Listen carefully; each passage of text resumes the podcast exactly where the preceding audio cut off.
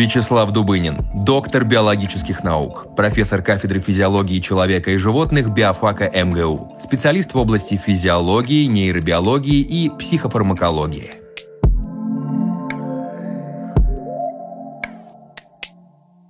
А вы как биолог больше как бы любите изучать любовь или секс? Да и то, и другое интересно. В принципе, можно изучать только секс, можно только любовь. По-настоящему это здорово получается, когда все это едино. Потому что в природе это все вместе.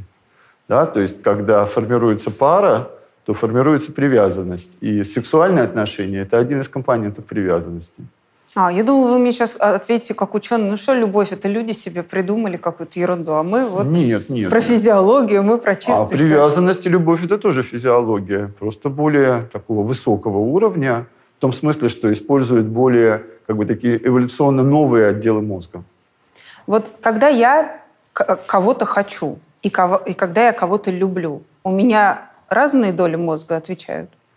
Ну, э, как это в математике? Это пересекающиеся множества, но не совпадающие, да. Если мы говорим о либидо в таком вот таком совсем животном варианте, да, то это прежде всего зона переднего гипоталамуса.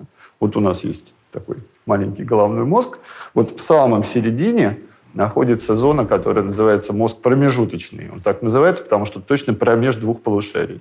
А его нижняя половинка – гипоталамус. И это центр нашего бессознательного, там и центры страха, и агрессии, голода. И в том числе в переднем гипоталамусе рядышком центр полового поведения и родительского поведения. Либидо и забота. Потому что на самом деле это же про одно и то же, про размножение. Ну а для того, чтобы все это сработало, надо опуститься в спинной мозг. Там есть разные уровни, и вот на уровне крестцовых сегментов есть области, которые ведают, собственно, половой сферой, выбросом спермы, эрекцией, э, выделением слизи в нужный момент. Ну, в общем, всеми теми событиями, которые связаны непосредственно с половым актом. А привязанность, тут уже, конечно, идут процессы обучения, а это кора больших полушарий. Но они идут, как всегда, на фоне положительных эмоций.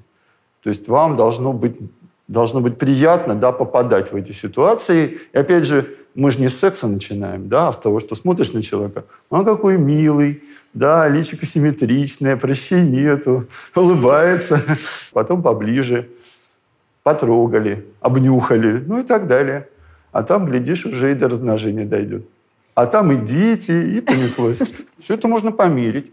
Очень хорошо меряется вот прямо влюбленность. Вот когда вот это вот яркое, да, такое чувство, когда прям формируется привязанность. Вот сейчас весна, да, вы видите в метро эти замершие парочки. Когда так обнялись и застыли. Да да, вот, и застыли. Вот в этот момент идет такое взаимное запечатление, и у них в мозге все перелопачивается, и то существо, которое раньше там где-то было на периферии, становится самым главным, да, здесь и сейчас, и все твои мысли к нему обращены. Вот, а без этого ты никак. А что значит хорошо меряется? Мы видим, как э, активируются зоны мозга, да, мы можем посмотреть это в томографе или с помощью электроэнцефалограммы. Ну, лучше и так, и так, потому что эти методики проразные. Мы можем посмотреть гормональные изменения, но они такие более поверхностные. То есть лучше всего, конечно, тонкая томограмма. Так, Тоже... если вы меня кладете в томограф во время влюбленности, что вы увидите? Ну, вы можете, например, да, мы можем вам дать фотографии э, разных мужчин, если вы влюблены в мужчину, конечно, да, угу. и, соответственно, среди этих фотографий будут, э, скажем, фотографии мужчин, похожих на ваш объект, и прям сам ваш объект, и еще что-нибудь такое. И вот это видно, да, прям как активируются и центры положительных эмоций, и зоны там принятия решений. Но больше всего, конечно, центры положительных эмоций. И этих эмоций так много, что э, сшибается немножко так, э, такая разумная как бы деятельность. Да? То есть процессы принятия решений, они уже не такие четкие, э, импульсивность повышается – ну а как без этого? То есть, ну ладно, homo sapiens, для нас секс это обычное дело и привязанность, да, ну вот там, не знаю, какие тигры, да, вот они живут всю жизнь поодиночке. Да. Они вот реально одиночки, и каждый там защищает свою территорию там 40 на 40 километров. И тут подпустить кого-то к себе так близко, да еще заняться таким странным делом, как секс, это же как крышу должно снести. Вот ее и сносит. Потому что размножение – это супер важная программа. Угу. То есть да. любовь – это такая красивая, классная, замечательная упаковка. Но главное – это задача гены дальше передать. Угу. Супер задача жизни, она в этом. А любовь – это прекрасный, прекрасный бонус. Можете мне рассказать, что происходит с моим организмом вот от начала и до конца? Вот я увидела человека, который мне понравился, что происходит у мужчины, а что у женщины. Я думаю, что это, возможно, разные вещи. И вот я влюбляюсь, потом страсть притупляется, или там мы рожаем детей. Вот как бы как изменяется мой организм? Ну, попробую, вот я увидела, конечно, да. Поговорила. Попробую, конечно. Да. Но это вот не в течение э, одних суток, да. Мы же не бабочки-паденки, которые типа... Понятно, что не в течение. Отложил яйца и умер. Да, да, да. У нас же все это долго. Э, ну, собственно, как правило, да, сначала именно вот такая влюбленность, привязанность, такая легкая, сенсорная. Да. То есть вам человек должен понравиться. Ну, понятно. А что у меня работает? Вот, вот почему вам кто-то нравится, да? То есть на самом деле, ведь мы же не очень избирательны. Ну, вот сколько мужчин или там женщин, да, вы, или там девушек, юношей вы встречаете, скажем, обучаясь в школе. Да это ваш класс и несколько соседних. И наверняка в кого-нибудь да влюбишься. Ну, вот просто вот гадалки не ходи, да? да? То есть э, оценки, они примерно такие, что вот люди жили племенами, ну, человек по 200. То есть вам на выбор на самом деле подходящих по возрасту, ну, человек 20-30. Вот, в принципе, да, вот, вот этой вариабельности уже достаточно, чтобы в кого-нибудь влюбиться. Э, душа ждала кого-нибудь. Да. И дождалась. Вот. Но, тем не менее, есть, конечно, критерии, и есть вот прямо вот то, что врожденно задано, а есть то, что результат некой настройки обучения. Ну, во-первых, судя по всему, наш мозг все первичные и вторичные половые признаки более-менее идентифицирует. Да, то есть, соответственно, ну, первичные мы прикрываем одеждой, а вторичные, наоборот, манифестируем, да, там, плечи расправил, грудь вперед, там, талию поуже и все такое прочее.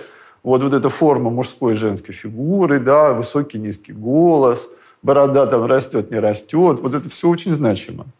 И, опять же, кладем в томограф и начинаем показывать, например, разные пропорции мужской и женской фигуры, и, во-первых, человек дает психологический отчет, угу. а во-вторых, мы видим, что у него там реально в центрах там, положительных или отрицательных эмоций. Мы можем все это прокоррелировать и показать, что да, да, действительно. На что мужчины чаще реагируют? Вот он весь набор, который подчеркивают модельеры, косметологи, да, там глазки блестят, губки пухленькие, розовенькие, да, то есть все это что демонстрирует? Здоровье и хороший иммунитет. Mm. То есть на самом деле за красотой и отличной физической формой, так по большому счету, это готовность произвести здорового ребенка на свет. И это как бы нам знать не надо. Нам просто это нравится, и все прекрасно. То есть красивое лицо – это симметричное лицо. Это хорошие гены. Дальше. Ровный тон кожи. Это что такое? Это хороший иммунитет. Прыщей нет, значит, успешно отбиваемся там, от бактерий, вирусов вот, и так далее. Угу. Вот. И это как бы первый слой показателей.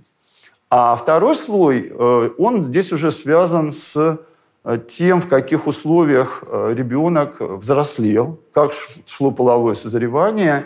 И вот здесь идет некое запечатление близких людей противоположного пола как чего-то похожего на потенциального полового партнера. То есть все-таки неплохо бы, чтобы этот самый половой партнер был похож на своих, но не совпадал. То есть есть такая защита от близкородственного скрещивания.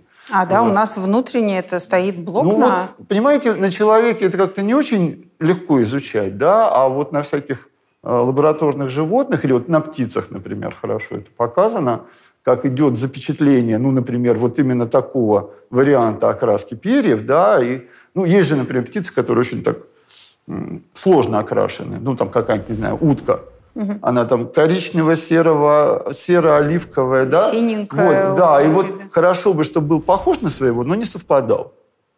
Вот, вот такие вот вещи, они весьма значимы. А, как, а, а что это у нас, вот у человека это что работает? Э, как, какой блок? Что мне говорит о том, чтобы я не влюблялась в брата?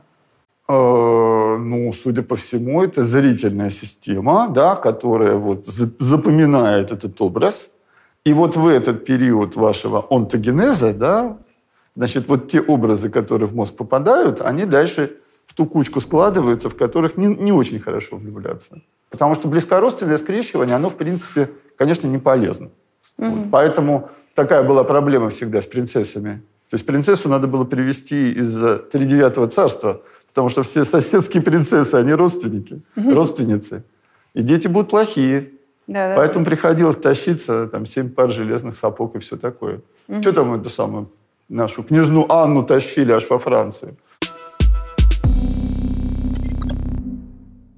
А теперь важная информация для тех, кто заботится о своем здоровье и своем кошельке. Но для начала вопрос. Где вы покупаете лекарства? В аптеке? В интернет-аптеке, верно? Казалось бы, а где же еще и в чем здесь подвох? Рассказываю. В России появился аптечный маркетплейс «Ютека».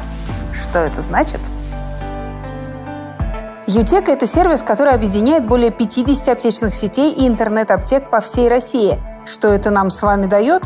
Здесь можно найти любые лекарства и медицинские изделия, даже самые редкие, сравнить цены в городских и онлайн-аптеках и выбрать самый выгодный вариант – Ютека не делает никаких наценок. Более того, многие лекарства представлены по специальным пониженным интернет-ценам. И это еще не все. У Ютеки отличное приложение для смартфонов.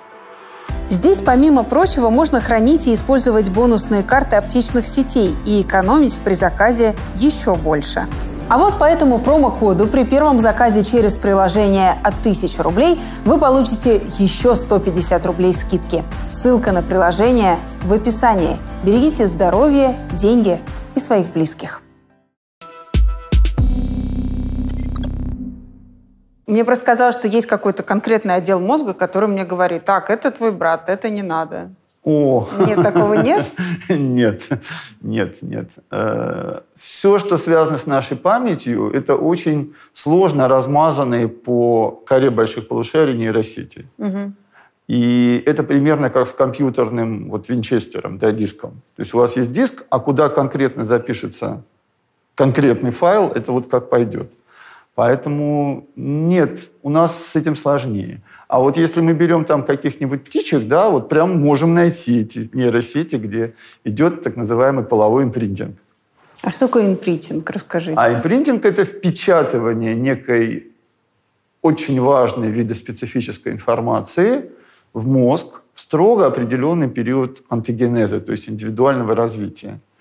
И э, эта информация впечатывается очень жестко и дальше хранится намертво. Открыл импринтинг Конрад Лоренс, великий австралийский зоопсихолог, лауреат Нобелевской премии и вообще человек с непростой судьбой.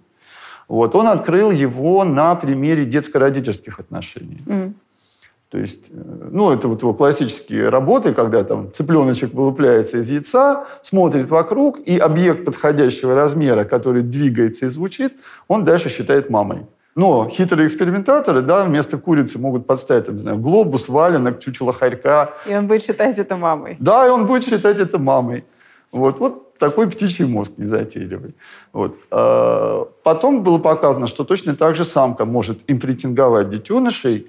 Да, естественно, это, как правило, идет по каким-то достаточно уникальным признакам. У нас, у млекопитающих, это запах. Мы же пахнем там все индивидуально.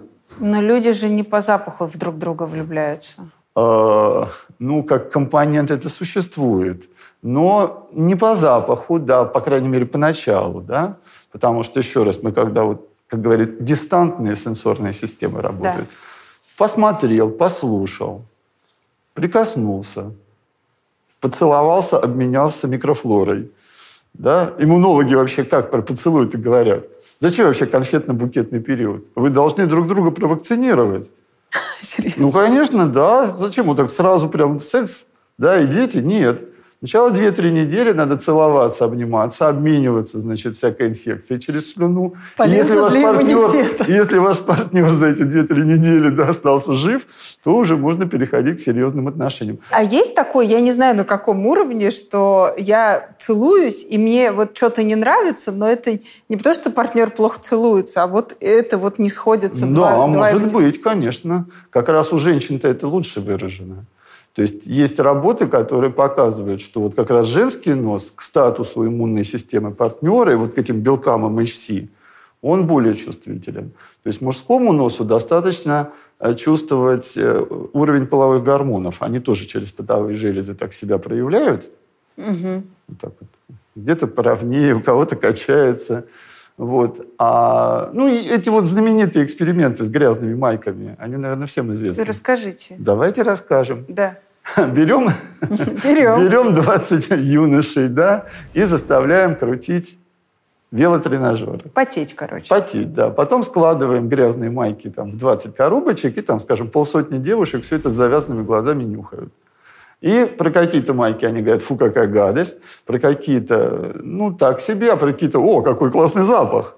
И вот когда вот эта реакция, она э, довольно часто обозначает, э, что иммунная система девушки, которая нюхает молодого человека, они взаимно дополняют друг друга таким образом, что у ребенка будет самый лучший иммунитет.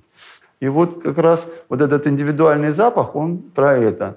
А вот для мужского носа, судя по всему, это как-то не очень получается. Тут важно скорее вот уровень половых гормонов партнерши. Я сейчас... Мужчине нужно трусы нюхать женские или что? Какие? Нет, нет, обычные эстрогены, ну как, э, наши половые гормоны, они же жироподобные, да, такие жироподобные молекулы, Мгм. они из холестерина. Да. Вот. И они через потовые железы выходят на поверхность кожи. Это не осознается.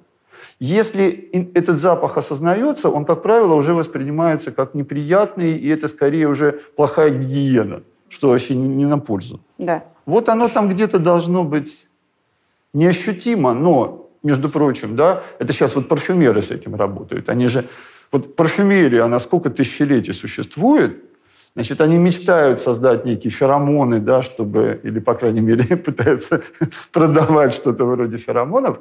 Но вот сейчас, благодаря томографам, да, мы это реально можем видеть. То есть берется какой-нибудь мускус, доза подпороговая, то есть она не ощущается сознательно или почти не ощущается.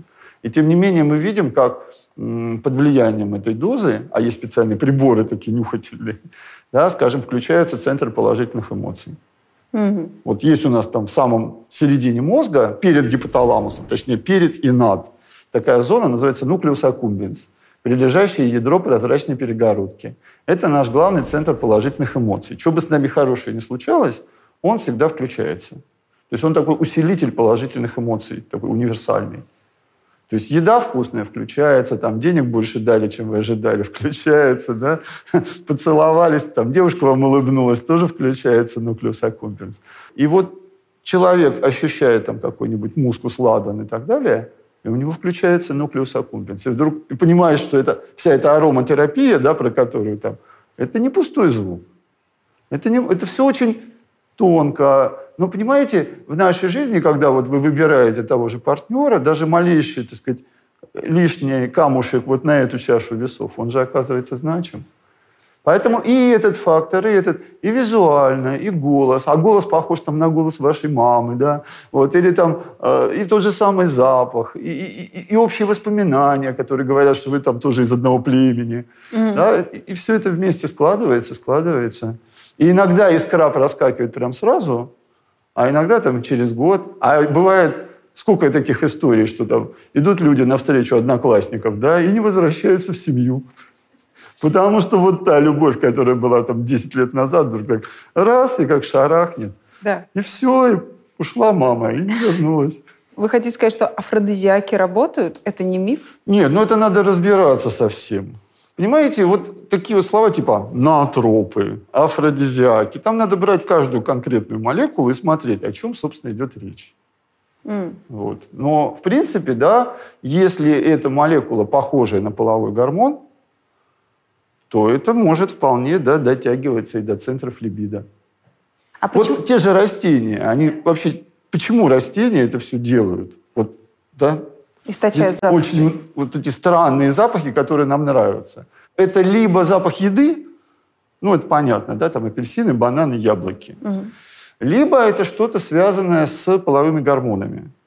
Но, правда, не нашими, не позвоночных, а насекомых. Потому что насекомые же опыляют растения, да. да? То есть вот представьте себе, вы растение, вы хотите размножаться. Мне надо да? привлечь внимание. Да, надо привлечь. Да, вы, вы сами вот не можете добежать до партнера и спариться. Ну, то есть на самом деле некоторые растения это могут. То есть они выпускают именно сперматозоиды. Угу. И там сперматозоид дальше плывет по воде, ну, мхи, например.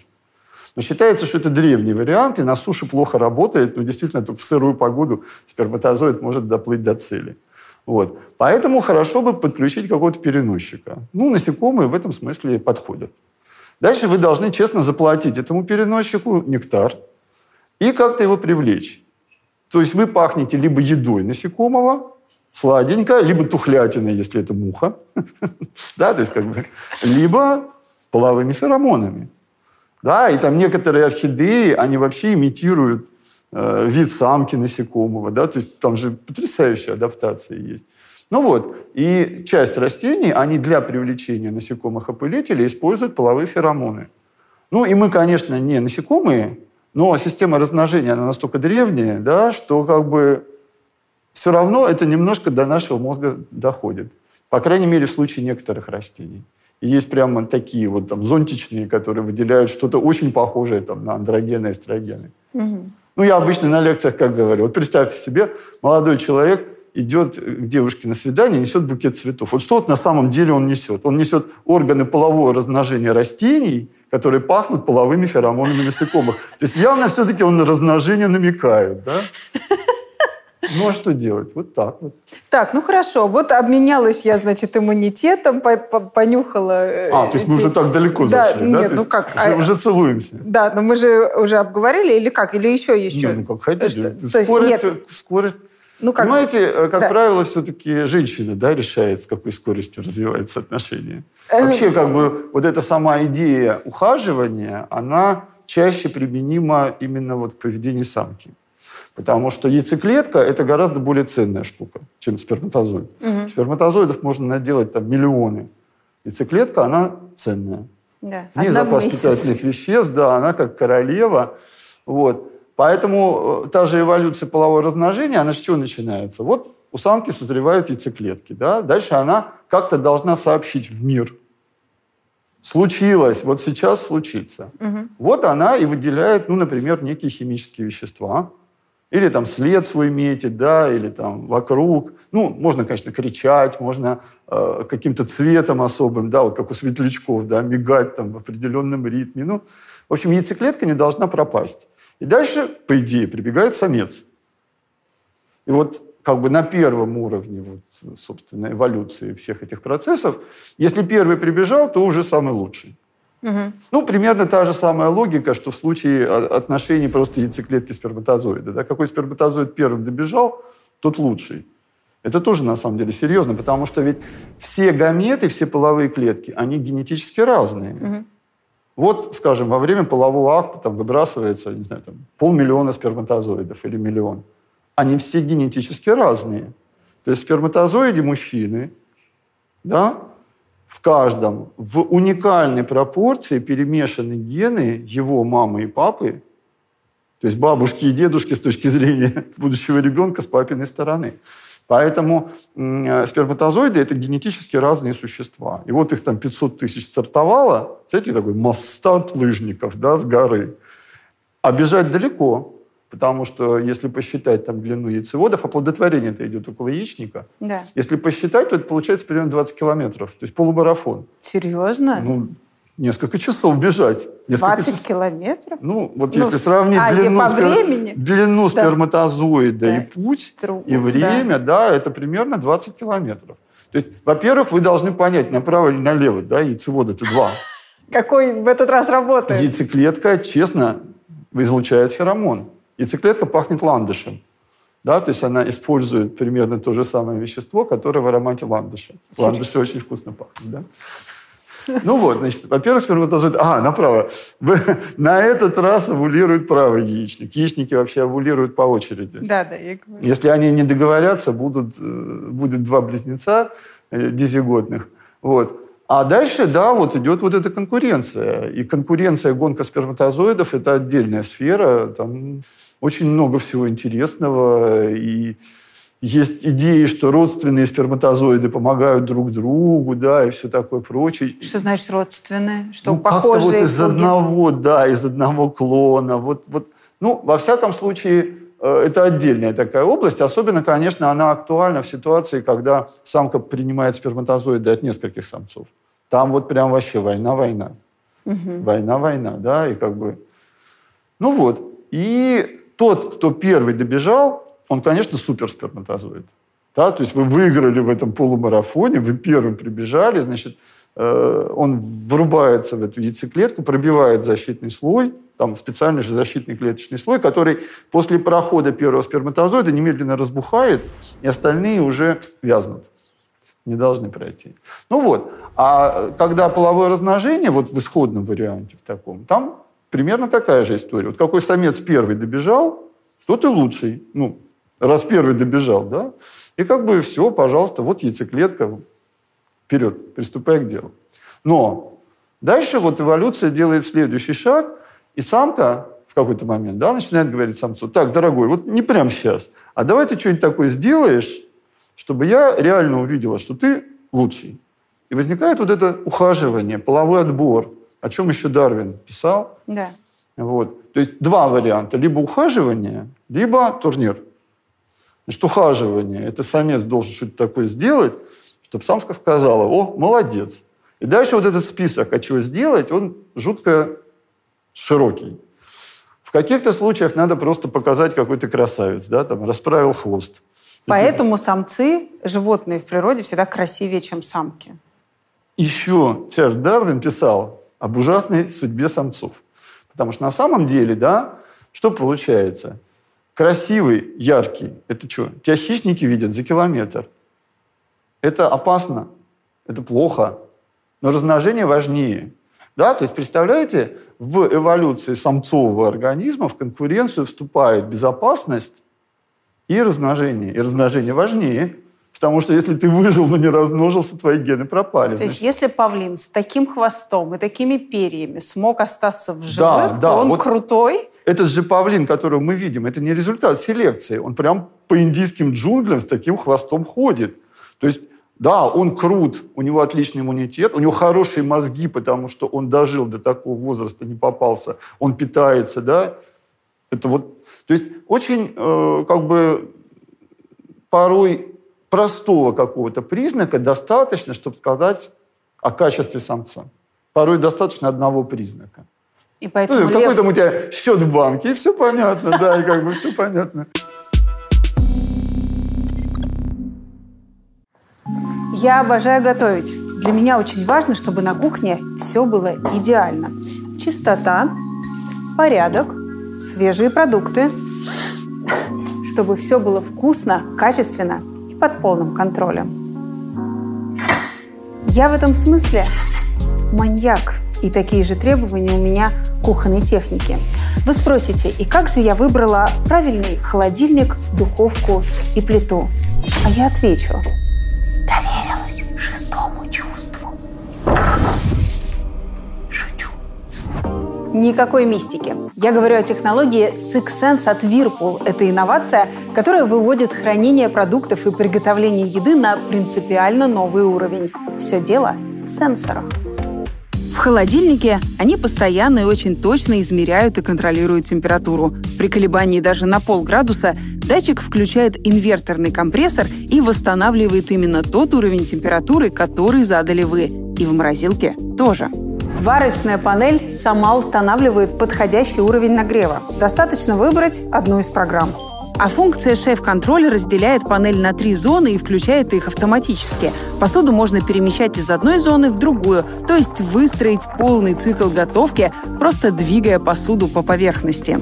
Система интеллектуальных датчиков Whirlpool автоматически регулирует время приготовления, нагрев и даже уровень влажности в духовом шкафу. А термощуп Multisense определяет температуру в четырех разных точках самого блюда и обеспечивает его равномерное приготовление со всех сторон. На кухне шестое чувство меня никогда не подводит, не подведет и вас. А по этому промокоду с 23 апреля по 6 мая вы получите скидку 10% на технику Whirlpool с технологией Six Sense. Приятных покупок И приятного аппетита! Вот смотрите, когда, значит, у меня период созревания яйцеклетки, я что-то за собой особо там ну, не замечаю какого-то другого поведения. Я это просто научилась сдерживать или как? Вы вот как физиолог что будете замечать? Ну, про это горы бумаг исписаны, статьи и так далее. Вот. То есть, в принципе, гормональные волны есть. Вот если мерить гормоны, да, то у мужчин гормональный фон более стабилен, угу. А у женщин, естественно, то ПМС, то овуляция, ну, потому что вот так. Вот. И, собственно, циклическая овуляция – это не, не такая уж частая история. А, она характерна для тропических животных, как правило, живущих стаями. Ну, для обезьян она весьма характерна. То есть как бы овулируешь до победного конца и дальше. В этом смысле циклическая овуляция – это все-таки гораздо лучше, чем сезонная. Потому что в сезонную там мозги сносят у всех. И у самок, и у самцов. Представьте, если бы человеческая цивилизация сезонно бы размножалась. На два месяца вообще все закрываем. И размножаемся. Да, и размножаемся, все святое. Туши свет, бросай гранату, конечно. Расскажите, в чем разница циклическая и сезонная? Ну, сезонная. Вот представьте себе там какой-нибудь олень в наших лесах, да? А, олененок же не должен родиться, когда попало. Он должен родиться, там, не знаю, в апреле, что впереди было там летом, много мягкой травки и все такое. А с учетом, Это сезонное. А с учетом беременности, да, гон, гон, должен случиться там где-нибудь в сентябре. И в тот же самый передний гипоталамус, который ведает либидо, там находятся нейроны, которые оценивают общий уровень освещенности и прилаживают да, к сезонной смене освещенности цикл созревания яйцеклеток. Вот. И это как бы правильно, если вы живете в широте, где явно вот есть зима-лето. Если вы живете в тропиках, это не так значимо. Угу. Если вы живете в стае, то порой для стаи выгодно, чтобы самки рожали в разное время, ну, чтобы число детенышей как-то вот... Ну, представьте себе, да, обезьяны там кочуют по некой территории. Ресурсов пищевых всегда не хватает. То есть хорошо бы, чтобы вот не было там типа, а, сейчас у всех детеныши, и, и, и на всех не хватило. Поэтому вот овуляция идет до победного конца. У Homo sapiens 28 дней, у шимпанзе 35 дней, у горилл, по-моему, 42 дня. Вот. Человеческая овуляция волшебным образом совпала с циклом Луны, поэтому, значит, Луна стала женской богиней, да, и все такое прочее. Ну, тут уж как бы, вот. Вот. Циклическая овуляция. Ну, а это, в свою очередь, означает, что меняется уровень там, прогестерона, эстрогенов, да, потому что матка сначала после овуляции, честно, две недели ждет уже, может, придет оплодотворенная яйцеклетка, не придет. Значит, не случилось, значит, сбрасываем слизистую, готовимся к следующей овуляции. У кого-то достаточно серьезный ПМС и тяжело, тяжело протекает и сама менструация, и при овуляции какие-то изменения. А у кого-то это тихо и мирно, и почти незаметно. Ну и, кстати, между прочим, скрытая овуляция – это очень такая человеческая черта. Скрытая овуляция? Правильно ли я понимаю, что именно она привела нас к моногамным отношениям, потому что слишком долго искать самку, которая вот-вот, вот она моя, я возле нее, и вот я точно я попаду... Бы сказал, что наоборот, моногамные отношения, да, привели к скрытой да, овуляции. Да, ну в эволюции, как правило, все это как-то параллельно развивается, но моногамная модель, она, мне кажется, первична. А овуляция – это скрытая для того, чтобы лишних самцов не привлекать и, так сказать, лишнюю агрессию в отношения не вносить. Вот яйцеклетка, которая идет, она для него единственная, с кем вы заведете потомство и будете потом его много лет выращивать. Потому что человеческий детеныш без мамы, папы первые годы это совсем не растет. Я так понимаю, что есть животные, у которых скрытая овуляция или только человек? Ну, если это моногамные существа, да. вам не нужно делать овуляцию видимой явной, манифестирующей. Ну, вот То есть вам не нужно призывать всех самцов в радиусе 5 километров, чтобы они тут дрались. И вот как бы в случае моногамных отношений это совершенно ни к чему. Вам не нужна эта драка в племени. Вот, mm. Поэтому скрытая овуляция. Поэтому феромонов явных нету. Да, значит, никакая там часть тела не краснеет. Э, призывные крики не раздаются, э, так сказать, не разносятся поселению. Вот. Но, в принципе, опять же, когда за дело берутся психологи, социологи, начинают собирать большую статистику, то у них получается, что да, в дни там, овуляции женщина одевается несколько сексуальнее, да, так несколько раскрепощеннее себя ведут и так далее. Вплоть до того, что там, стриптизерши, у которых овуляция, да, они зарабатывают в полтора там, раза больше денег, и как бы при этом сама женщина этого может и не осознавать. ПМС действительно существует? Или это миф, который придумали мужчины про женщин? Да нет, он существует. Почему же нет? Что происходит со мной? Ну, собственно, скачки половых гормонов, прогестерона, они приводят к такому более лобильному эмоциональному состоянию. Вот. Ну, как? Порой это выливается в какие-то э, варианты сниженного настроения, тревожности. Так, прогестерон что делает со мной? То есть он, его больше становится в этот период? Нет, прогестерона меньше становится. Меньше, да, да. Потому что прогестерон, он про то, чтобы сохранять слизистую матки в состоянии готовности. И если э, яйцеклетка пришла, то именно прогестерон обеспечивает формирование плаценты и постепенное развитие зародыша, да, ну, собственно, плода. И прогестерон выделяется так называемым желтым телом яичника, то есть тем местом, где вот была яйцеклетка, созревала. Ну и через некоторое время, когда вот плацента уже сформировалась, э, прогестерон начинает прежде всего она выделять, и в течение всего-всего периода беременности э, высокий уровень прогестерона. А дальше, соответственно, когда роды проходят, то там, э, поскольку плаценты уже нет, уровень прогестерона очень резко падает, и это один из факторов э, послеродовой депрессии. Mm. То есть вообще вот падение уровня прогестерона, оно вот такое. То есть в каком-то смысле ПМС и послеродовая депрессия, они имеют общую гормональную природу. Mm. И точно так же, как ПМС – это не миф, а послеродовая депрессия – это тоже очень важно, потому что, э, ну, тут я как раз уверенно себя чувствую как ученый, потому что мы работаем на белых крысах по этой тематике, по особенностям материнского поведения. А, а в человеческой практике важно то, что об этом мало говорят. То есть женщины даже не представляют, насколько это э, реальная проблема, насколько она часто случается, и что если с вами это произошло, то это не вы какая-то там мать неправильная, а у вас вот прямо сейчас вот гормональный спад, и через некоторое время там пройдет несколько недель, все восстановится, и все будет хорошо. И, и, и, потому что симптомы э, после родовой депрессии у 50% женщин, а у 20% прям вот серьезные состояния развиваются. А антидепрессанты нельзя применять, потому что вы же кормите грудью. И вот как бы тут... И тут очень важно, чтобы, опять же, хотя бы знать об этом. В тот момент, когда вы об этом знаете, вы уже начинаете на осознанном уровне контролировать свое поведение, эмоциональное состояние. Вы говорите себе, да-да, я знал, что это должно было случиться, вот оно случилось, но сейчас потерпим три дня и пройдет. А вы, как недель. не рожавший, расскажите мне, и что такое послеродовая депрессия? То есть ты родил, а, а, ребеночек думаешь, не, а ребеночек не радует, да, ребеночек не радует. Зачем я это сделал, вроде как? Ну, как бы вообще не понимаешь, да, то есть было больно, было тяжело, там вас, там, не знаю, зашивали, да, там вы там крови какое-то количество потеряли, но особенно при тяжелых родах. Вот. А, а тут вот оно пищит, и как бы и, и, и непонятно вообще, зачем все это произошло.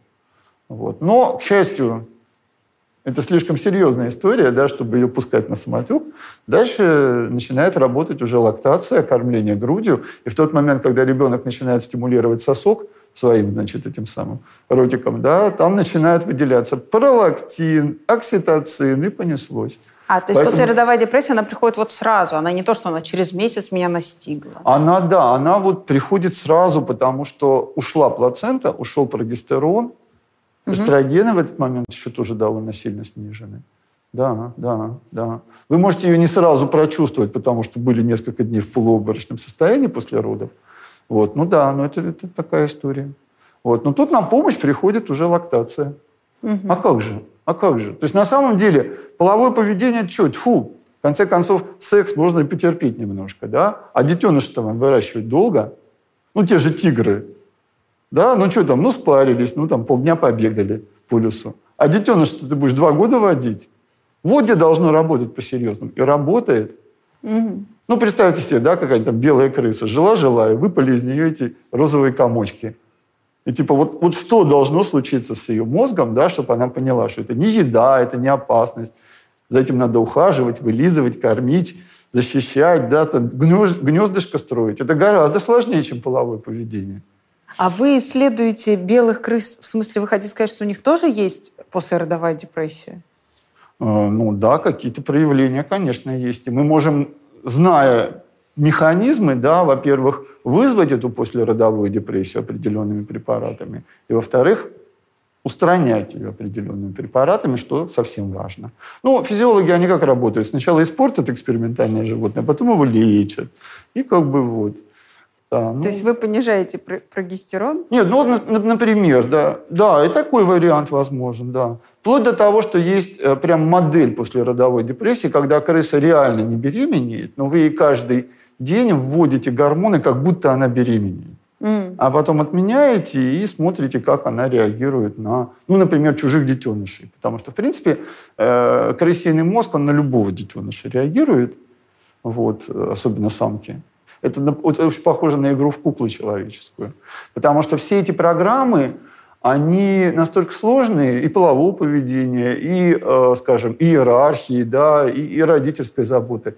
Они настолько сложные, что неплохо бы их в детстве, в подростковом периоде как бы предустановить. Это называется игра. Вот когда мы играем, мы, по сути, тестируем программы, которые имеют некую врожденную да, установку, вот фирменная установка этой программы. Вы ее потестировали, уже немножечко в ней разобрались, и дальше, когда уже по-настоящему работать, вы уже готовы. Поиграли в куклы, и уже проще. Там, э, ну и то же самое с половым поведением. Там первокласснику говорят, вот поздравляем девочек с 8 марта, вот, значит, цветочки дарим. Это же не просто так. Или там а... соревнования. Кто прибежит первым? Там, мы все лидеры, победители. Я понимаю, да, я пришла последний, но, но последний очень сильно отстал, да, ну и так далее. Почему-то есть сложный стереотип, что э, мы все животные, вообще мы от природы полигамны, а вот то, что мы придумали себе моногамию, это абсолютно социальная наша как бы выдумка, а не биологическая и физиологическая.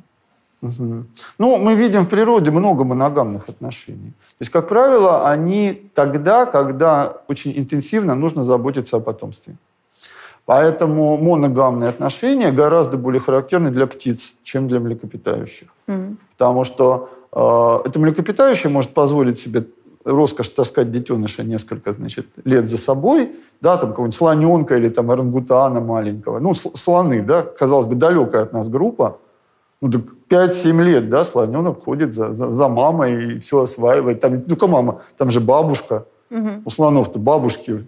Тут уже да. Это же отдельная история. Зачем бабушки? Это же совершенно такая... То есть в какой-то момент мы останавливаем овуляцию, чтобы мудрая пожилая самка не умерла в очередных родах, а вот уже передавала свой жизненный опыт да, всей стае. Поэтому мы это видим у слонов, у обезьян, у косаток бабушки, бабушки.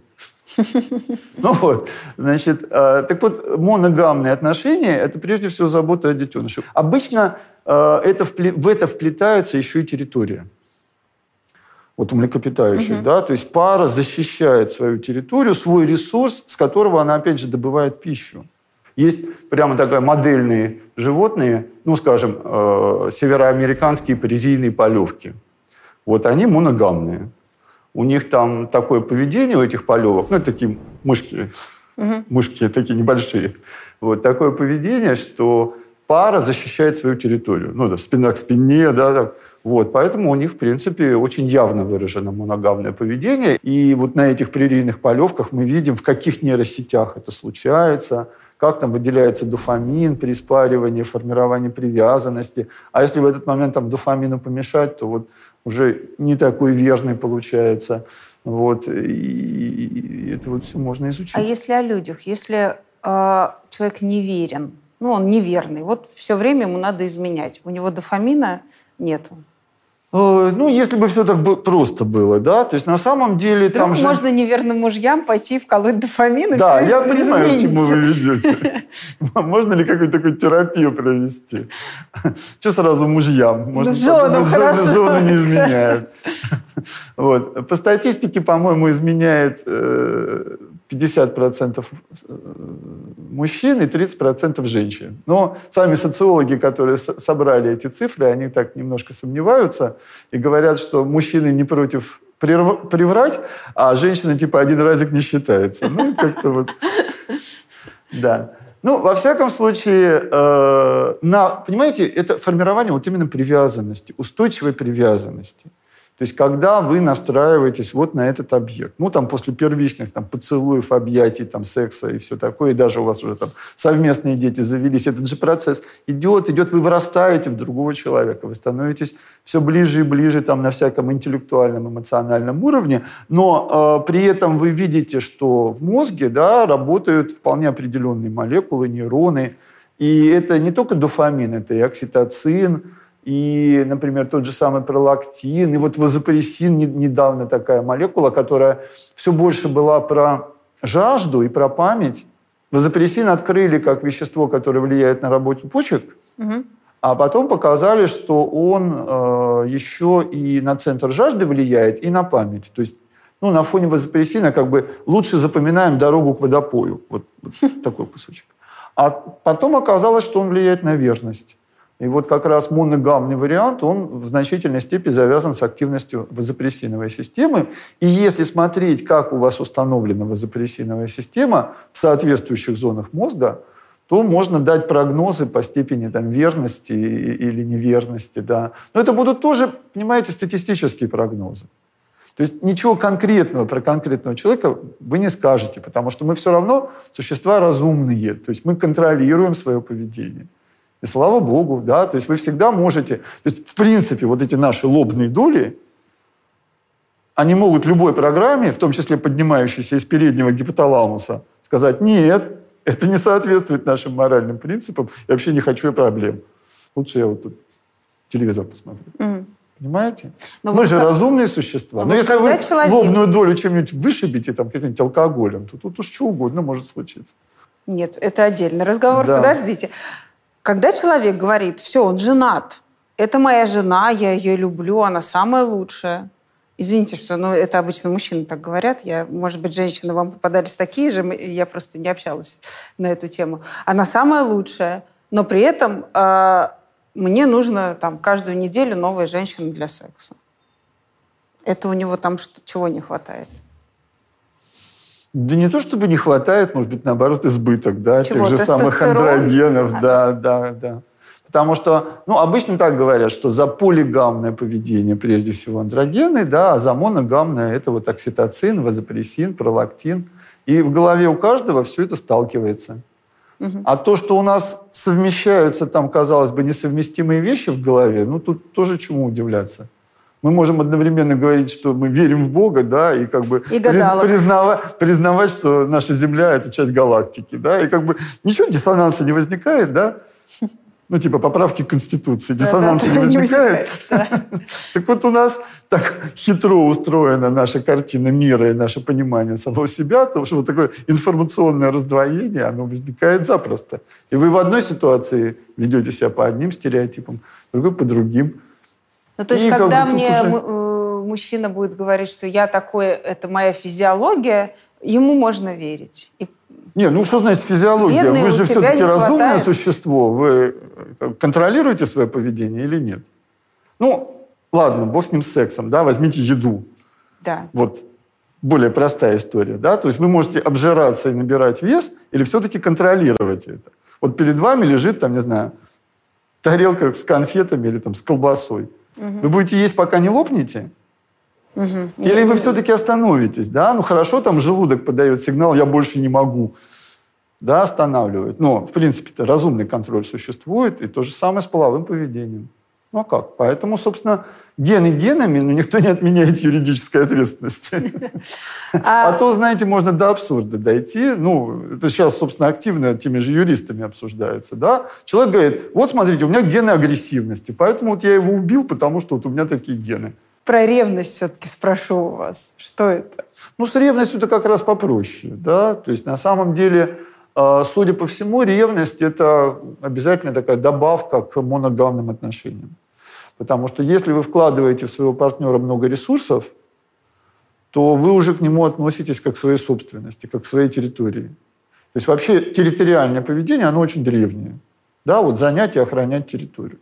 Ну а у человека это вообще распространяется на самые разные варианты собственности, и в том числе на своего партнера.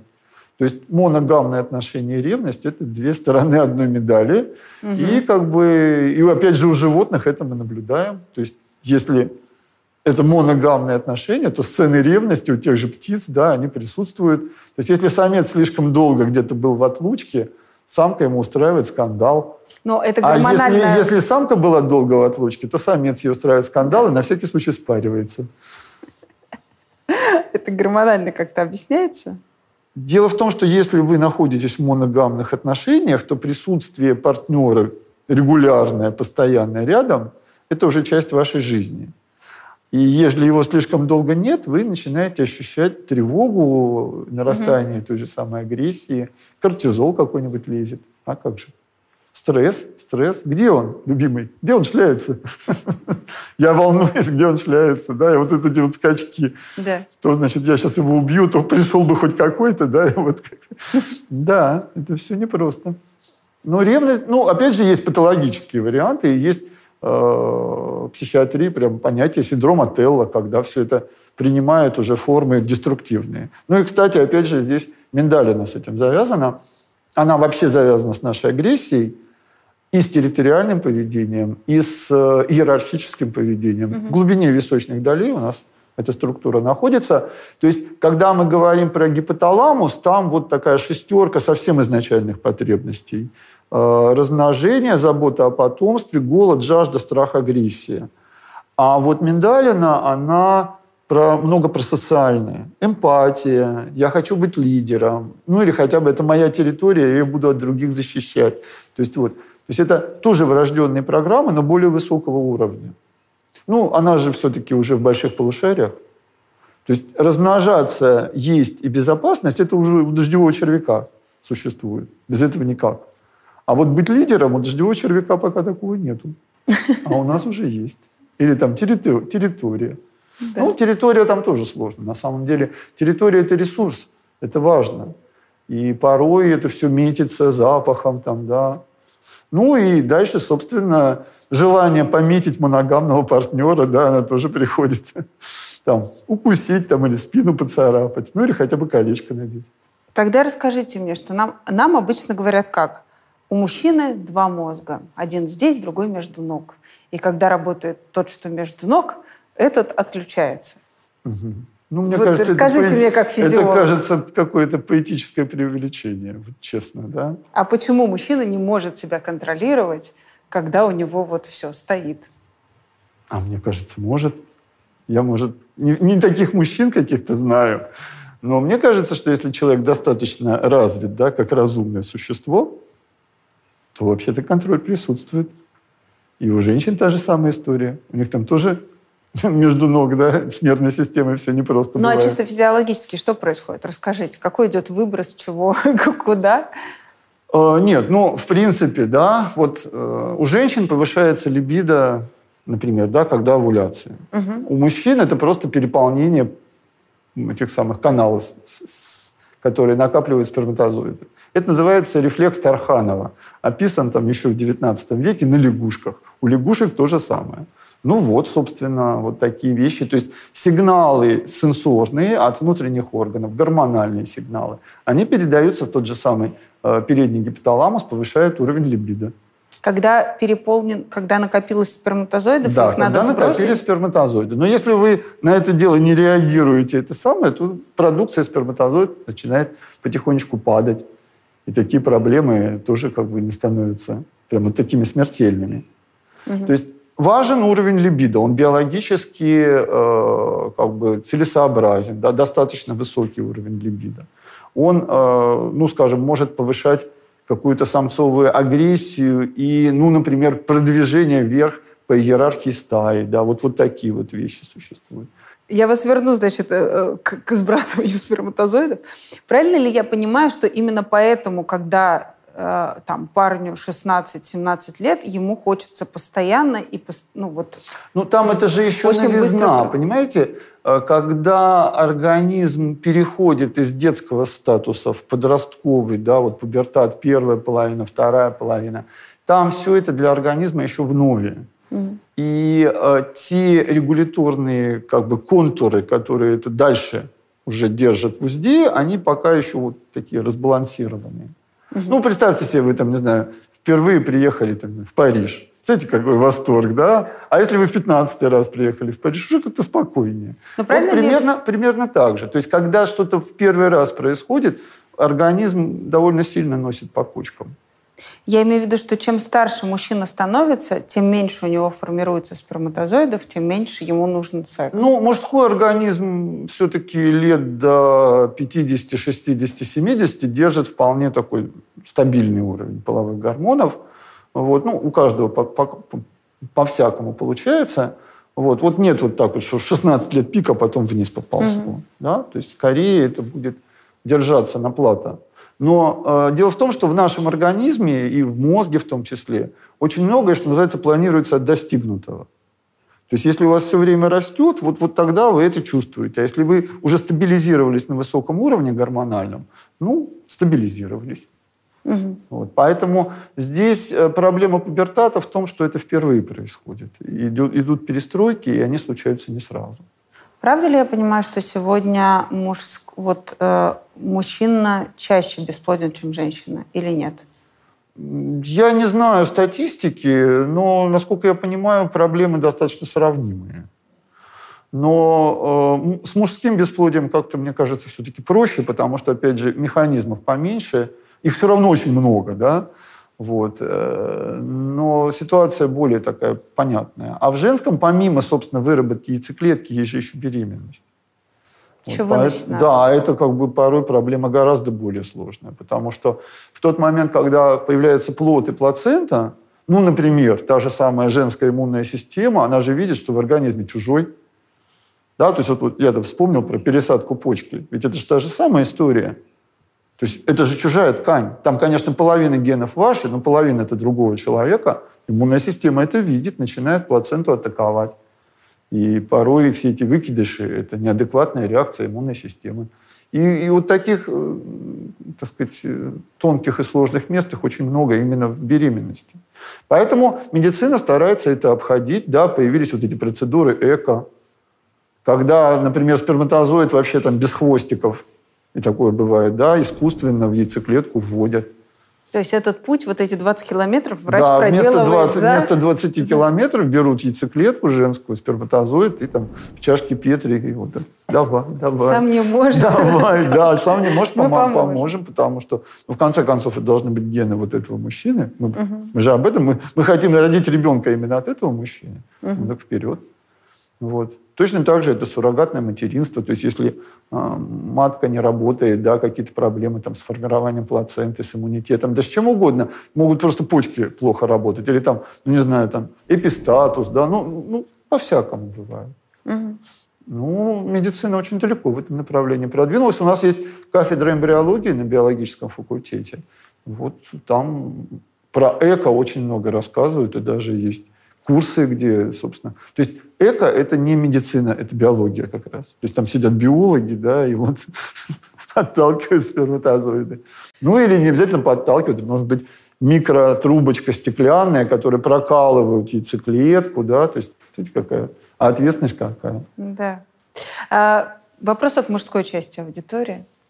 Сколько раз в день можно мастурбировать, чтобы это было не вредно?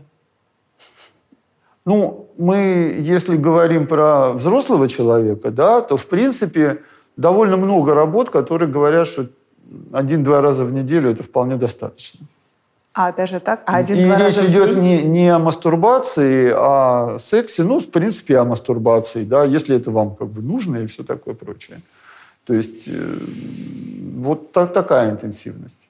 А, Когда это что-то у подростка случается, опять же, из-за вот этого роста гормонального, ну, тут по-всякому, но это проходящее, приходящее все-таки. Ну а вот то, что когда нужно вот несколько раз в день, это что, это так быстро созревают э, сперматозоиды, что мне их нужно сбрасывать или как? Нет, я не думаю, что здесь речь идет о быстром созревании сперматозоидов, скорее о высоком уровне активации и в гипоталамусе, и в спинном мозге, крестцовых отделах.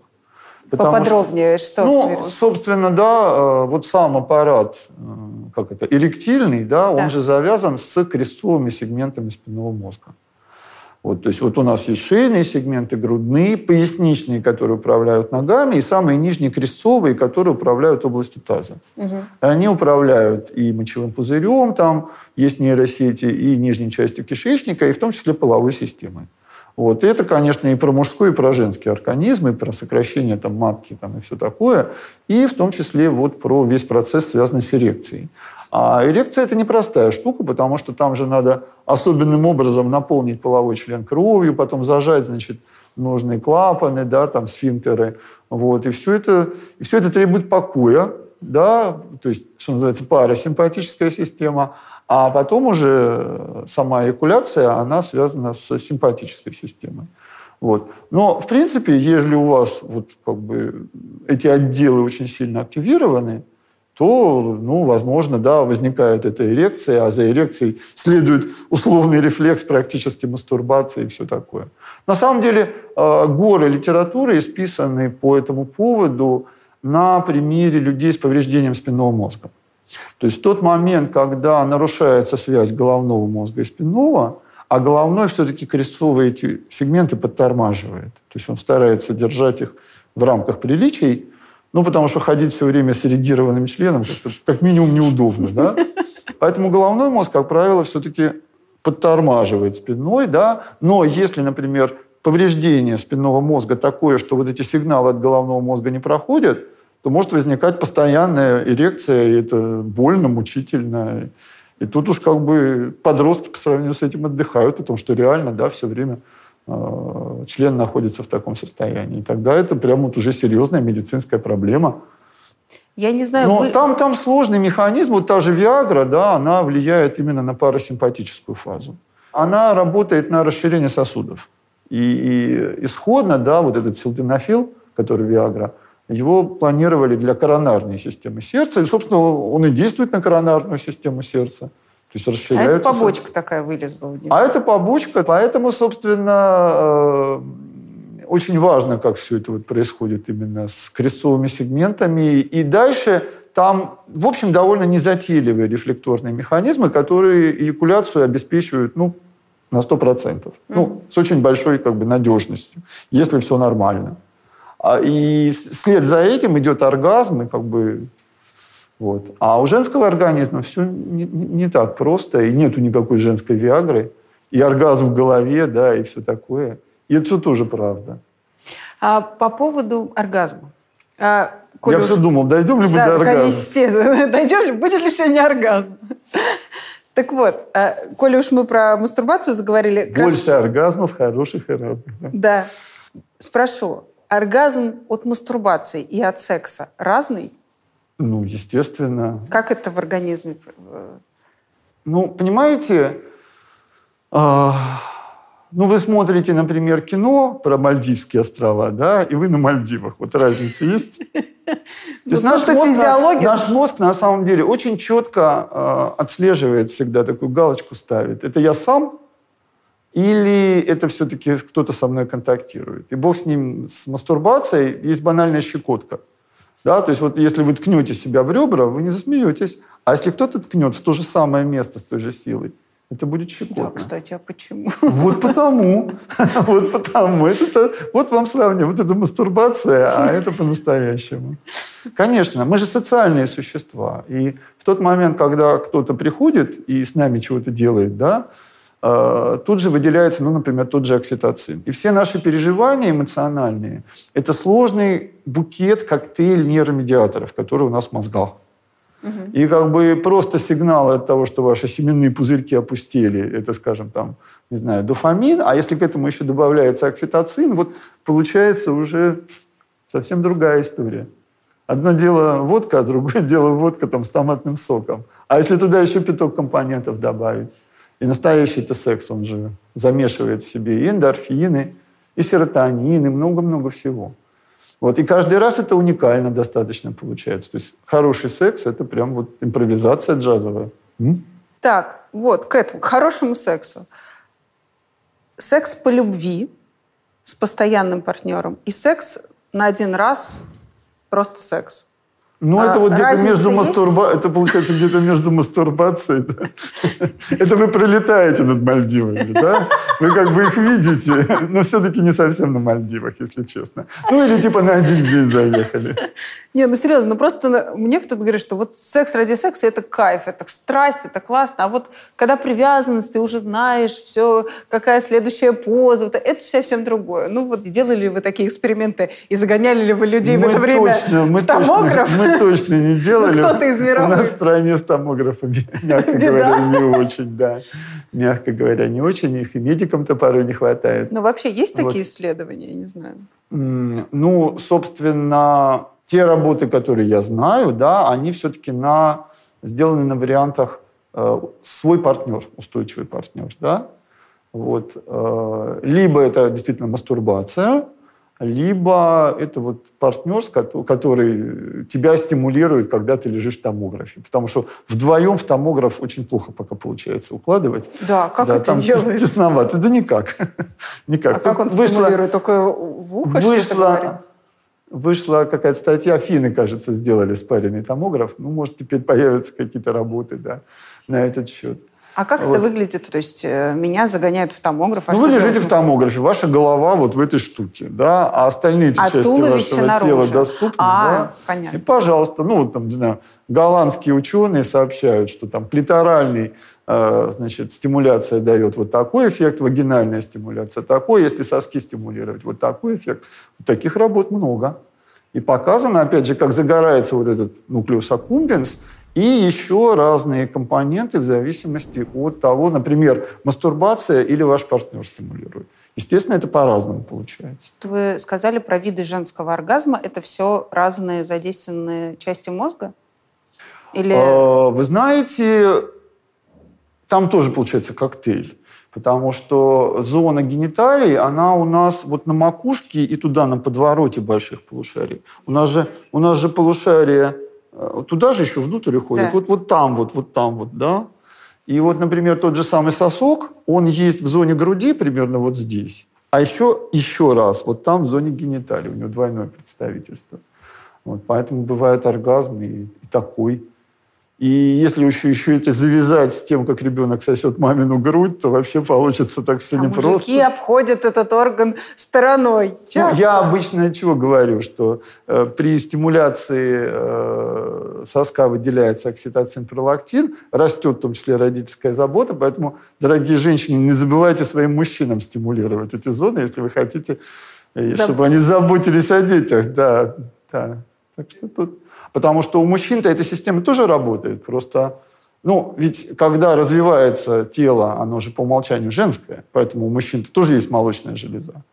А дальше уж как бы генетические сигналы приводят к тому, что формируется именно мужская половая система, а молочная железа оказывается не удел. Но, в принципе, там есть все эти нервные пути, есть ткань, которая способна выделять молоко. Что там только... Один голландский студент, да, решил раздаиться. И раздаился, да, он там прикладывал ребенка к своей мужской груди, и таки пошла лактация. Это, в принципе, возможно. Серьезно? Такое А что было? такого-то? Нет, такое исследование было? Да. Обалдеть. Да. Нет, ну это и есть такая история. То есть иногда, если мужчина очень вовлечен в выращивание ребенка, у него прям даже что-то вроде лактации начинается. Пролактин, он все равно действует на эту ткань. Ну там все на самом деле не очень просто, потому что э, до первой беременности молочная железа еще не зрелая. И вот настоящие альвеолы для выделения молока, они формируются только при первой беременности. Вы мне рассказали про э, соски, вот это вагинальный и клиторальный. Просто среди женщин есть что тоже вагинальный оргазм, это какой-то миф, а в остальном все достигается вот э, стимуляцией других. э, Ой, вы знаете, это надо смотреть уже статистику сексологов. Я думаю, они вам да. с удовольствием. А что это, вот да? в том эксперименте, когда загоняли женщину? Ну, смотрели? там все-таки, как правило, не до оргазма доводят, а просто идет стимуляция. Да. До оргазма-то довести в томографе. Это ж какая, женщина, какая женщина должна Женщина быть? Но, судя по всему, голландские женщины и на это способны. Вот. Честь им и хвала.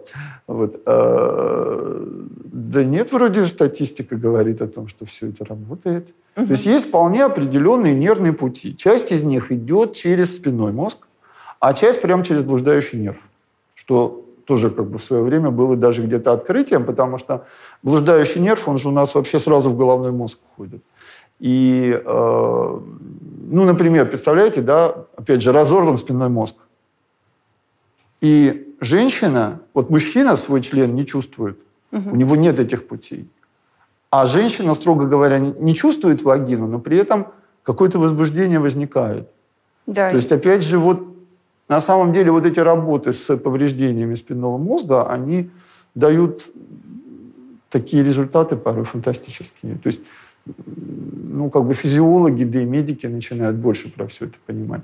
Вот. Поэтому сигналы поднимаются прямо даже в обход спинного поблуждающему в головной мозг, и дальше идут, опять же, в центре связанные и с нуклеус аккумбенс, в тот же самый передний гипоталамус. В принципе, когда рисуются всякие графики возбуждения – и в том числе, значит, доведение до оргазма, то мужские графики, как правило, довольно однозначные, да, нарастание, плата, оргазм, спад, а женский там чудо не бывает. И, значит, на плата трепыхаемся полчаса, и множественный оргазм, да, или вообще ничего не получилось, и там как бы сложнее.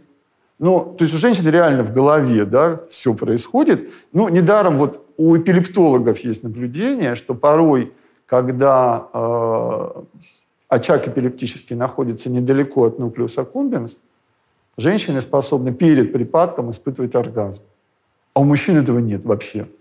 То есть у них это все, у нас все это идет снизу, а у женщины с головы. То есть женщины-эпилептики, есть даже какая-то клиническая история про то, как женщине, значит, удалили вот этот очаг эпилептический, и дальше она высказала врачам претензию, что вы со мной сделали? Да, я как бы теперь как буду, да. Оргазм. Нельзя было как-то так поаккуратнее, чтобы... Оргазм вот. вообще похож по своему свойству на какие-то человеческие еще проявления? Вот ну, эпилептический вот Пожалуй, припадок? ближе всего к эпилептическому припадку, Обалдеть. потому что когда...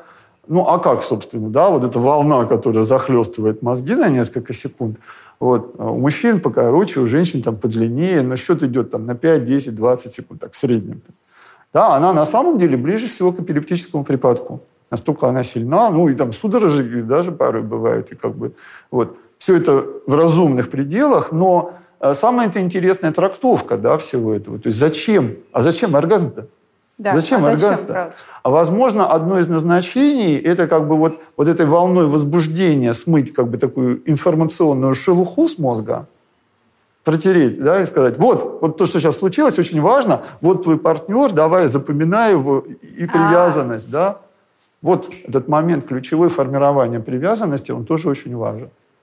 А мы годами это все в наркотик обращаем, типа больше Нет, ну, Да, дальше, собственно, да, поскольку все это сопровождается положительными эмоциями, то, например, для того же тигра, да, там, тигрицы, вот первый раз вообще в потемках. А дальше это мозг тут же запоминает. То есть в тот момент, когда возникает положительная эмоция, мозг запоминает, кора больших полушарий запоминает, вот что надо делать, чтобы было хорошо. Это относится и к еде, и, там, не знаю, к лидерству, ну и в том числе к сексу, и вообще к проявлению как бы, взаимодействия полов, да. Вот. И типа первый раз было непонятно что, а понравилось. Ну и дальше, собственно, повторное испаривание, даже у белой крысы, да, происходит как-то уже более охотно, с пониманием. Ну а самые продвинутые млекопитающие превратили это просто в источник удовольствия. Угу. И это, собственно, дельфины и обезьяны. То есть занимаемся сексом ради удовольствия. Это прекрасная идея. Дельфины и обезьяны тоже делают это ради удовольствия? Конечно. Почему нет? Дельфины в этом смысле очень продвинуты, и их секс гораздо затейливее, чем обезьяне, потому что они же в 3D-мире. Представляете, сколько там возможностей? Нет, не представляю. Вот, и чего там только нету, и секс, и, так сказать, гомосексуальный, и, там, не знаю, э, и мастурбация, и назальный секс. У них же дыхало еще есть, да, и как бы чуть. Дельфины в этом смысле очень затейливые. У нас передача 18+, надеюсь? Да, да? я тоже надеюсь. А среди шимпанзе, конечно, ну, в смысле, наших ближайших человекообразных родственников, есть вот такие бонобо, малые шимпанзе, так они все проблемы решают сексом. Вот, то есть это их как бы биологический выбор. Ну, есть два основных вида шимпанзе, э, как бы такие большие и бонобо. Угу. Ну, они на самом деле по росту одинаковые, просто большие шимпанзе, они такие коренастые, вдвое шире. Угу. И они э, широко распространены в Африке. И их эволюция шла в условиях конкуренции там, с хищниками, с гориллами. Поэтому у них более такие жесткие общества с мужской сам, сам, самцовой иерархией. Вот, и полигамные отношения. Вот, то есть все спариваются со всеми но при этом э, ниже ранговый самец, он не должен вот так открыто с какой-нибудь самкой на глазах у остальных спариваться. Так отойдите уже в кусты, да, и не это самое. Вот. А вот у бонобо, они в более комфортных условиях эволюционировали. Их, правда, гораздо меньше по численности. И у них нет явной такой самцовой иерархии, скорее более такая мягкая, э, матриархатный да, вариант – организации стаи, и все проблемы они решают сексом. То есть у них это очень распространено. И вот если большие шимпанзе, там две стаи на границе встретились, так у них будет драка вплоть до смертоубийства, то у бонобо будет, конечно, понервничают, и дальше групповой секс. Вот. И в этом смысле они вот у, у них колоссальное разнообразие и поз, и вся Камасутра, и опять же и гомосексуальный секс, и, и скучно давай займемся любовью, а что-то там у меня настроение хорошее, а у тебя такой классный банан, да, ну и так далее, да. То есть как бы самые разные варианты и такой совершенно хиппийский. Говорят, что оргазм полезен для здоровья. Миф? Да нет, вроде бы. Э, ну, представьте себе, да, куча положительных эмоций – Особенно окситоцин. Окситоцин прям замечен в том, что он улучшает иммунитет. А здоровье у нас это во многом иммунитет. Нет, ну вы знаете, как говорят, у тебя давно не было никакого партнера, ну иди займись сексом хотя бы ради здоровья. Ну, здесь речь идет, я думаю, о неком антистрессорном действии. Но, опять же, все сложнее, чем просто вот опустошить семенные пузырьки, да, или там постимулировать вагину с клитором. Да. Потому что на самом деле это же еще и, опять же, взаимодействие с партнером, и контакт кожный, и то же самое выделение окситоцина. А вот если вы просто с кем попало, так скорее останется ощущение опустошенности, негатива, и типа нафиг все это мне было нужно, ну не говоря уже о венерических болезнях. Да? То есть как бы тут вот еще есть отдельная проблема. Вот так вот просто так как-то в наши времена довольно рискованно. С появлением ВИЧ, да, это прям стало совсем рискованно. Да.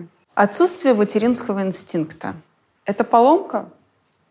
Ну, опять же, программа очень сложная. Еще сложнее, чем половое поведение. Потому что уровень заботы, он очень высок, да. Как бы эта программа вас забирает на несколько лет, и все это очень серьезно. Вот. Э, понимаете, программа очень сложная, и она не всегда срабатывает. Ну что, То что есть мне кажется, что называть это поломкой, ну, не совсем правильно. Корректно, окей. Не совсем ну, вот правильно. Если да? я не хочу детей, у меня чего не хватает? Э, ну, скорее всего, довольно мал уровень, там, не знаю, окситоцина, пролактина, да. Опять же, возможно, ваши нейросети в переднем гипоталамусе, там, медиальная приоптическая зона, да, они почему-то так вот сформировали, что, ну, не генерируют достаточно сильные сигналы. Э, это может быть связано с тем, что, там, не знаю, в детстве вы не получили какой-то преднастройки.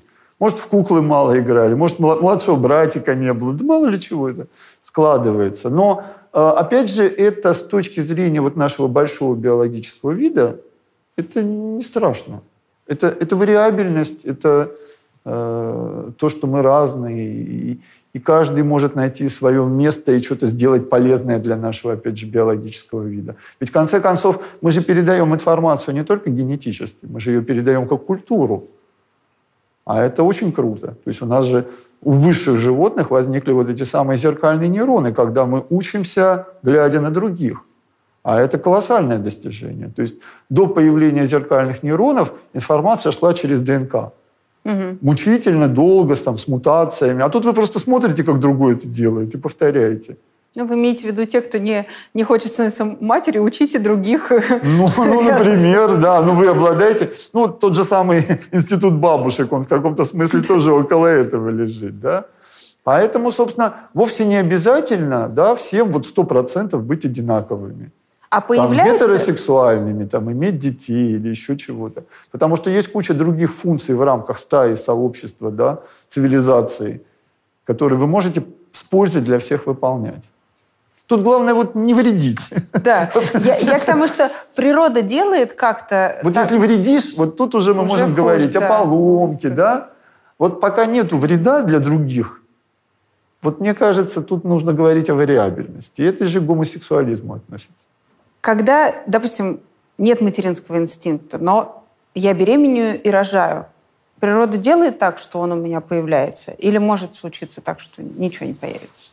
ну, природа будет стараться, да, то есть, опять же, э, та же самая стимуляция соска, то есть часто что говорят, вот особенно там совсем молодые мамаши, которые, там, не знаю, порой там бывает 14, 15, 16 лет, да, все, он мне не нужен, там, вот, в дом ребенка. Ей, ей говорят, там, приложи к груди, да, и как бы попробуй хоть покормить-то, как это? И вот он вцепился в сосок, и так пошел окситоцин, пролактин, все уже к себе прижало, уже никому не отдаст. То есть это может заработать в любой момент, буквально обрушиться на вас так же, как влюбленность. Точно так же вы вдруг поймете, да, так хрясь и заработала. Да, это может произойти в любой момент. Была-была child free, а потом так тынц, а потом грудью покормила. Что это я? Что это я без детей-то? Ну, а грудью покормила, это совсем серьезно, да. Но, в принципе, программа это все равно существует. Она может быть слабенькая, да, хиленькая. Ну, так вот, чтобы совсем отвалилась. Ну, хотя бы там кошечку-собачку заведете. Понимаете? То есть, С кошечкой как бы... собачкой все в порядке. Нет, а вот нет. Ну, с детьми. То есть на самом деле, да, это как бы измененный вариант родительского поведения, когда люди называют там свою кошечку дочечкой, а да. песика сыночком, это же сплошь и рядом. Угу. Ну, вот так вот переносят. А еще один миф. Пока ты не хочешь, ты не, вроде как не забеременеешь. Ну, Иногда а, бывает нет, такое, ну что, что вот ты будешь нет. стараться. Не, не, нет, нет, это нет на такие тонкости игры мозга, да, половая система не смотрит. То есть на самом деле, ведь наш организм это же не единое целое, которое договаривается. Разные части нашего организма порой тянут на себя одеяло. Половая система, она про свое, пищеварительная про свое, да, там какая-нибудь кровеносная про свое, да даже в мозге одна часть хочет э, любить, вторая лениться, третья, значит, это самое, э, ну, не знаю, там, узнавать новое и так далее. А как же? Вот эти центры биологических потребностей, которых там около двух десятков, это же лебедь, рак и щука, которые тянут нас в разные стороны. Угу. Вот. И в этом смысле та же половая система, она очень такая отдельная. И она вообще от нервной системы это не очень зависит, вот сам процесс. Ну, если вот еще раз вспомнить про травмы спинного мозга, Женщины, у которых разорван спинной мозг, они успешно вынашивают ребенка. То есть мозги тут не нужны вообще. Все сделано на уровне эндокринно-иммунного взаимодействия, то есть вовремя должны вот все эти прогестероны и так далее помочь сформировать матку. Дальше, значит, кровеносная система создает там очень небанальную систему снабжения кислородом, питательными веществами. То есть там же совершенно уникальная история. Там вот эти ворсинки плаценты, они прорываются в специальной полости в теле матери, да, то есть не сосуды мамы и ребенка сплетаются, как казалось бы, да, а формируются полости, наполненные материнской кровью, и в них опущены ворсинки плаценты. Почему? А это же еще рожать надо. Потому что если бы вот сплетались, то травма была бы слишком высокая и кровопотеря. А так эти ворсинки, как морковки из грядки, просто выдергиваются из стенки матки. А потом иммунная система должна вовремя загрузить антитела в кровоток ребенка. Ведь ребенок же рождается с мамиными антителами, он же как бы еще год, можно сказать, на них живет, пока его собственная иммунная система mm формирует там все эти приспособления. Вот, поэтому половая система про свое получили сперматозоид, оплодотворили яйцеклетку, вперед, все остальное. Поэтому женщина во время беременности порой, да, такая спокойная какая-то даже, Радостная, более гармоничная, да. да. Потому что там вот э, те же гормональные сигналы, они уводят ее в состояние, ну, все-таки по возможности минимального стресса.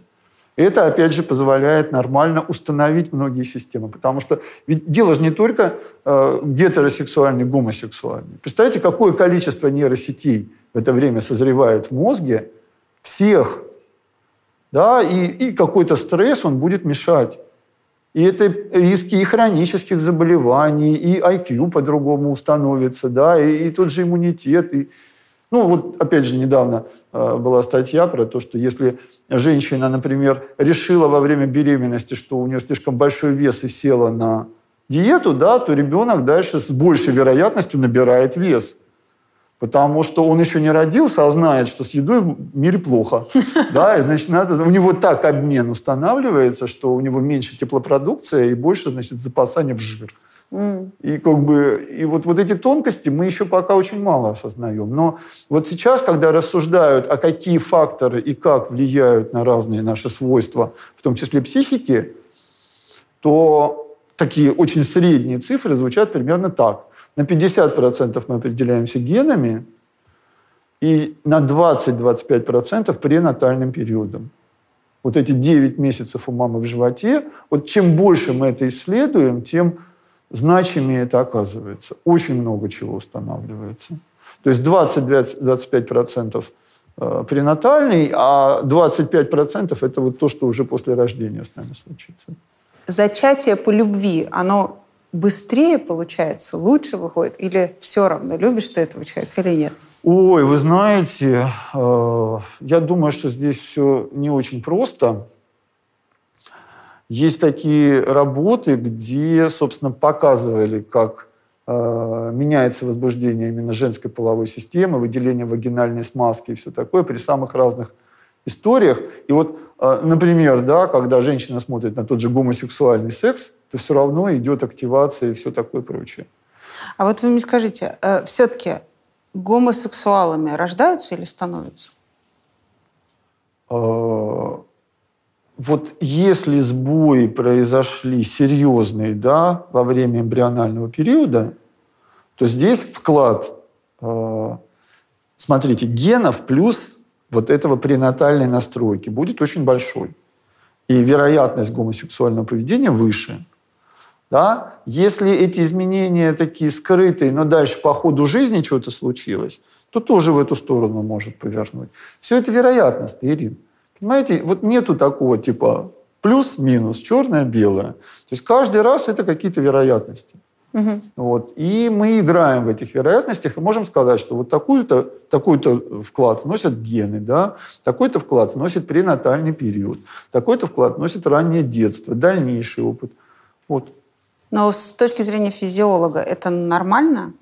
Ну, в 90-е годы Всемирная организация здравоохранения приняла решение, да, что это нормально. Это вариант нормы.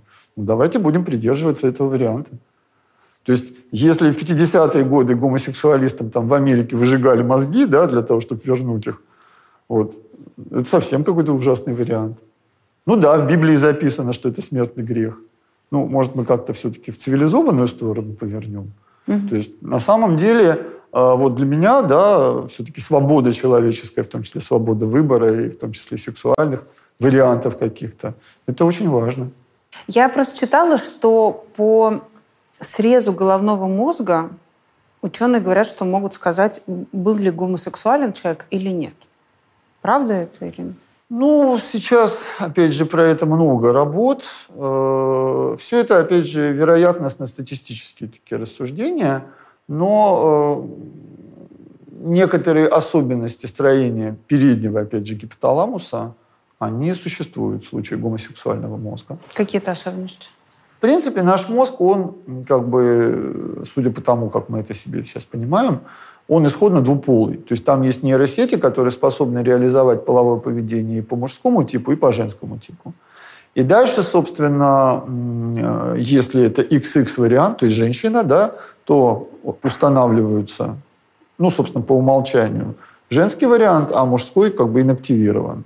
А если это XY, то э, еще эмбриональные семенники, выделяя андрогены, они приводят к тому, что женские программы блокируются и мужские инсталируются. Вот. Если что-то в этом процессе нарушается, то это уже предпосылка к возникновению какого-нибудь гомосексуального варианта.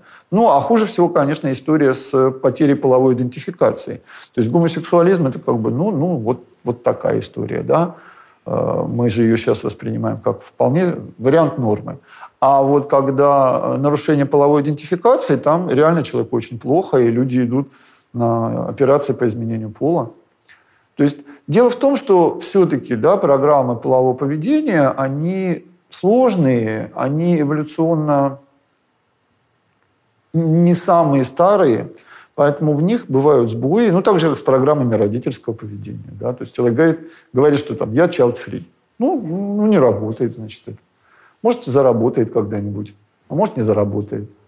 Вот. То есть, в принципе, нашему биологическому виду да и вообще, собственно, да, сложным животным со сложным мозгом, вовсе не обязательно, чтобы какие-то системы работали со стопроцентной надежностью. Вполне достаточно 90% надежности, 80%. И так он человечество заполонило весь мир.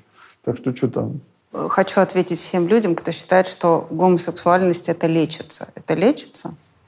Ну, во-первых, это не нужно лечить. Да? То есть это лечится ли ваша группа крови. Да? Вот. Э, вы можете насильственно воздействовать на мозг, например, какими-то гормонами и препаратами. Во-первых, это будет насилие. Вот. Во-вторых, как только вы это насилие прекратите, вы получите либо возврат к исходному варианту, либо вариант поломки. То есть вы можете в итоге либо сломать, ну, либо вот некоторое время удерживать своими препаратами. А что, какие а... препараты я должна Ну, колоть, например, чтобы... гормоны те же самые, да, какие-то, или еще что-нибудь такое. Скорее вы получите какие-нибудь там, не знаю, вообще сбои полового поведения, когда э, будет, э, ну, не знаю, потеря вообще либидо. Но мне кажется, это все, опять же, вот в 50-е годы в рамках э, той же самой американской практики это все проходили в очень больших количествах и жесткая психотерапия, и электростимуляция, и введение препаратов. Ни к чему хорошему это не приводит. Угу. Ну да, вот вариант нормы. Ну что, ну так. В природе это тоже достаточно широко встречается. Потому что, ну, сложные программы, да, то есть они инсталируются по всякому. А широко вот у кого? Я слышала только у пингвинов. А еще у кого? Ну, у копытных это бывает, тех же крыс, не знаю. Потому что когда возрастает уровень либидо у тех же самцов, э, может быть, самые разные варианты. Ну, пос посмотрите, опять же, на бонобо. Там все варианты есть. И мальчик с мальчиком, и девочка с девочкой. Как бы. В тот момент, когда, опять же, мозг понимает, что есть удовольствие от процесса, здесь отдельная совершенно получается история. Э, те же самые крестовые сегменты, они собирают информацию не только от половой системы, но, например, от прямой кишки, то вот, пожалуйста, вы получаете. Есть ли какие-то исследования или вот, э, ну, наука как объясняет вообще появление гомосексуальности эволюционно? Зачем это было нужно природе? Э, судя по всему, ни зачем. Просто не всегда программы устанавливаются так, что работают на именно воспроизводство. Mm. То есть и это типичная штука для мозга. Тут недавно у нас энтомологи выступали, рассказывали о жизни муравьев. Вы думаете, все муравьи работают? Оказывается, 20-30% муравьев-муравейники бездельники. Они просто ничего не делают. То есть их программы труда инсталируются не очень надежно. Дальше. Идеальная карьера муравья какая? Значит, на первый, первый дан, муравей первого дана, да, ухаживает за потомством. Второй уровень, когда он набрал опыт, он убирает по муравейнику. Третий уровень, он становится фуражиром, то есть он выходит из муравейника, идет куда скажут и приносит еду. Mm-hmm. И четвертый уровень, самый крутой, он одинокий муравей-разведчик, да, такой чингачгу, который бегает и ищет. Вот. Но только там 5-10% муравьев проходят все эти уровни. Угу. Остальные застревают. Я буду дворником, нормально, мне и так неплохо. Он дойдет до среднего уровня, там он будет полковником, но ему нафиг не надо быть маршалом. А кому-то важно. Хотела вас спросить по поводу педофилии, зоофилии, некрофилии и вот это все. Это что? Ну, мне кажется, тут уже физиолога-то звать. Это не физиология? Да, здесь скорее это уже какая-то психопатология, да, наверное. Это все-таки, все психика. Да, ну, э, если это педофилия, вы наносите, извините, вред ребенку. Да? Но я к тому, что а вдруг у них тоже какое-то изменение в, гипота- в гипоталамусе у этих людей, и я понимаю, что как бы и если ты не наносишь и там угу. не делаешь это с детьми, но тебя можно только в принципе пожалеть, потому что, к сожалению, вот такая у тебя физиология, ничего с этим не сделаешь. Или это все-таки воспитание и честно, да, мне кажется, что все-таки здесь уже какие-то серьезные травмы, либо психологические, либо, конечно, это может быть что-то с нервной системой, потому что есть микроинсульты, есть опухолевые процессы, да. А, когда, например, Институт сербского начинает судебной психиатрии рассказывать там, про своих маньяков и описывать, что у них там вот в этой глубинной сфере, там у половины оказывается какие-нибудь опухоли где-нибудь в амигдале или еще чего-нибудь. Mm. То есть с очень большой вероятностью это уже какие-то серьезные отклонения да, в э, генетической сфере или в сфере организации мозга. Ну что, давайте закончим э, таким воодушевлением, воодушевляющим советом, э, что делать человеку, чтобы был всегда хороший секс. Именно секс. Ну, мы же сегодня про, про это. Ну, я так считал, что мы больше говорим вообще про любовь и привязанность, потому что на самом деле секс – это компонент более сложных, э, многогранных, богатых, длительных отношений, вот, которые действительно делают нас счастливыми, наполняют наше существование смыслом, радостью. И несмотря на все сложности, да, все-таки хочется пожелать всем успехов в личной жизни. Спасибо. Во всех ее проявлениях. Спасибо. Круто. Вот она, дикая природа роботов. Да. Вот оно будущее. Знакомьтесь, это мой друг Коля. Он журналист и знает о том, что случится с нами буквально послезавтра. Послезавтра. Именно так называется канал, на котором Коля раскрывает тайны будущего. Например, каким будет бургер. Похоже на мясо. Здесь его нет ни грамма. И что мы скоро будем готовить себе на ужин. Это кальмар, сделанный из фасоли и распечатанный на 3D принтере. Кто и как уже сейчас разрабатывает новые технологии, которые готовы войти, а, хотя нет, похоже, уже не войти, а вбежать в нашу жизнь. Стартуем. Почесал, а? Стой. Подожди. Премьерный выпуск весьма познавательно и очень остроумно рассказывает о самом главном – о еде. Вот. Я не говорил. Сейчас мы перевернем его чуть-чуть и с другой стороны пожарим. Красавчик. Ты должен сделать понюхать сейчас его. Давай. Черт побери, это кальмар. Это не фасоль. Переходите по ссылке в описании и смотрите его на Колином канале. Сделать это можно и нужно уже сейчас. Не надо откладывать на послезавтра. Я не могу, это очень смешно. Понимаете, это не программа, это вот пацаны стоят, и вот, ну, надо как-то развлекаться.